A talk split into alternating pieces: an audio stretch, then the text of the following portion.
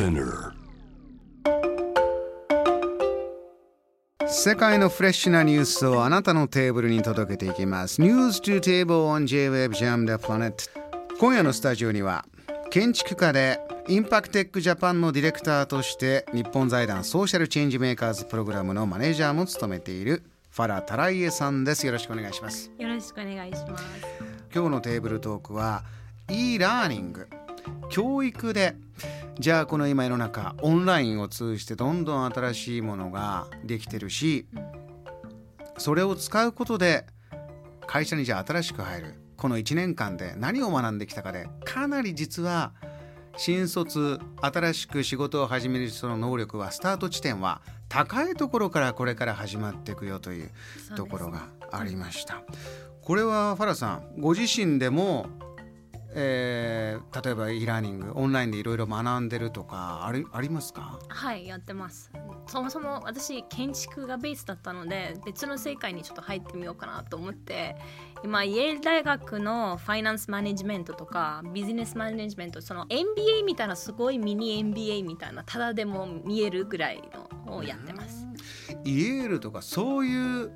まあ、世界の超一流大学でオンラインでやるとそれほどさっきお話してましたけどこういうとこ通おうと思ったら年間とんでもないお金かかりますようね。ん、アメリカだと1年のイェール大学の MBA って1300万ぐらいかかるらしいですね。それ学費のみなので。学費のみだから生活費から何から他考えたらね大変ですけど。でそれをネットで通ると、うん。確か全部はオンラインになってるかどうかその辺私も入ってないんですけどでも彼らのあの例えばコールセラっていうアプリで見るとイェールの MBA が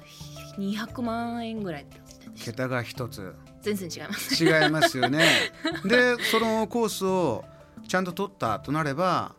そのまあ同じぐらいハイクオリティなことが学べて例えば、まあ、インタビューで面接でも言えたり履歴書に書けたりというような。状況まで今コースはなってるんだ。なってますでししかしちょっと違うのが大学いるとネットワーキングができるんですよねいろいろな部署とかいろいろな他のイェールの前の先輩たちアルミナイっていうそれはもうできなくなってしまうので多分それですごい安くしてて、まあ、勉勉強だけだったらこのぐらいで他のネットワークがまあ残念ながらないっていうこと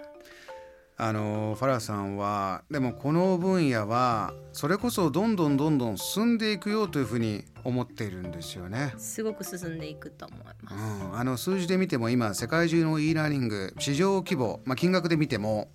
これ2024年までに2380億アメリカドルに達するだろうこのコロナ禍の中で、うんまあ1.5倍以上2倍ぐらいにこのオンラインマーケットになるんじゃないかという状況ですか、そうですね。去年から見ると170%上がってますので。もう170%上がってきてる。はい、それでプラス多分この今ですねあの仕事で使う人がまだ少ないんです。自分のスキルアップしてもっと自分の仕事を変えるキャリアを変える人はまだそんなに使ってないのでその辺の方も多分ちょっとずつもう入ってくるますのでこれは簡単に言うと倍ぐらいになるんじゃないかなってこっちそうか。今仕事を、えー変える時にまあた単純に今自分が持ってるスキルがあって、今のところだと賃金がもっとね、増えたらいいのにな。じゃあ違う職場をその転職する時にもこういうもので使えるし全く違う職種に新しいところで人材をたくさん求めてるものも今コロナ禍でありますよね。全然あります、うん。特に結構全部デジタルになってますので例えばデジタリゼーションの授業は普通にあります。ネットで。どうやって自分のビジネスのデジタルにしましょうっていうのを0から100まで説明する授業もあるんですね。それってもともと大学3年2年通わないと学べないことを今ネットで自分でベッドの上にパジャマでできますので、うん。私私がそれでやってますけど。てるんですね。すいません。海外の大学だとそれこそ留学生をこのコロナで迎え入れられないとか、ですよね。あちらの考えもありますかね。迎え入れられない分でも教育を世界中の子に届けるためにというのではい。そういう世界中の有名な大学も力を入れ始めてるというのはありますか？結構あります。特にあのでもこれ国として違うんですけどもともとオーストラリアは remote learning が多かったんです。国が大きいので学生に来られないのでみんなリモートでやった子が多いんですけどでもアメリカとかあの例えばヨーロッパとかもう本当に直接に face to face っていう国だったんですよね。今アメリカのランドン大学イェールハーバードみんなさももうオンオンライン勉強っていう e ラーニングリモート勉強っていうのはもう武将的にでき始めてますので多分もう全部東大もちょっと頑張ってほしいんですよね。あそうですよだから日本の、まあ、東京大学で学んで日本の学生たちも見ていてじゃあそのスキルをこのコロナを抜けた次の世界に役立てようと思ったらこのオンラインもっとつけ大学も使った方がいいし 学生たちも使った方がいい思いますか？そうだと思います、どういう分野で特に感じます？日本それこそじゃああの脱炭素とかエネルギーとかいろんな課題を政治的にも掲げてますが、うん。いかがですか、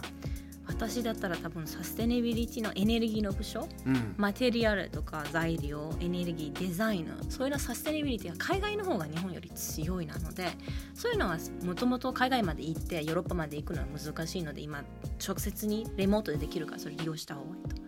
エネルギーの次の分野っていうのはそれこそそれを専門でやってくれる人が今まだまだ足りないって話ですよね。そうです。特に浮力とか。風力。ああ風。風。ここは今人が足りてないけど将来これを強くなりそうですか？世の中としては風力のニーズ。とっても特にですね私もともとパートナーがオーストラリア人でエネルギー専門の人なんですね、うん。日本のちょっとジョブハンティングみたいのを見ると4つのしエネルギーの中に4つの仕事が大体2つ風力についてなんですよ。大体皆さんが特に日本の政府もこの4年間で CO2 エミッションのどの半分にしますっていう約束してますのでえそういうのはサステナビリティだと風力とあのソーラーパネルなんでしたっけ？あのえ太陽光太陽光発電発電じゃないと多分無理だと思いますので、じゃあそこで、えー今ある課題じゃあそれをやろうと思ったら、まあ、コストの部分が言われたりとか、えー自然との共生ですよね。自然環境生態系ってどうバランスするか、えー風をそんな変えていいのかどうかいろいろ研究を進めなきゃいけない時にヨーロッパまで今行けないから オンラインでそれができます。もうすでにあるんだ。はい、よく学べるものが。でコストが安い。これメリットもたくさん出てきましたけど先ほどイエルではネットワーク作りにちょっと課題があるよねってありましたよね、そういうこれがもっとこうなるといいなっていう e ラーニングのオンラインの部分どんなこと感じますか？うーんこれですねすごい難しいんですけど多分学生とかだったらあのまあ本当に小学生中学生リモートがプラスよりもマイナスの方が多いと思います。特特にあの話せないし友達を作り始める時ですね。そうです。うん。でも社会人だったら別にそんなネットワーキングが必要かって言われると LinkedIn とかで別のとこでネットワーキング会社の中でできればいいってことなので、えそれ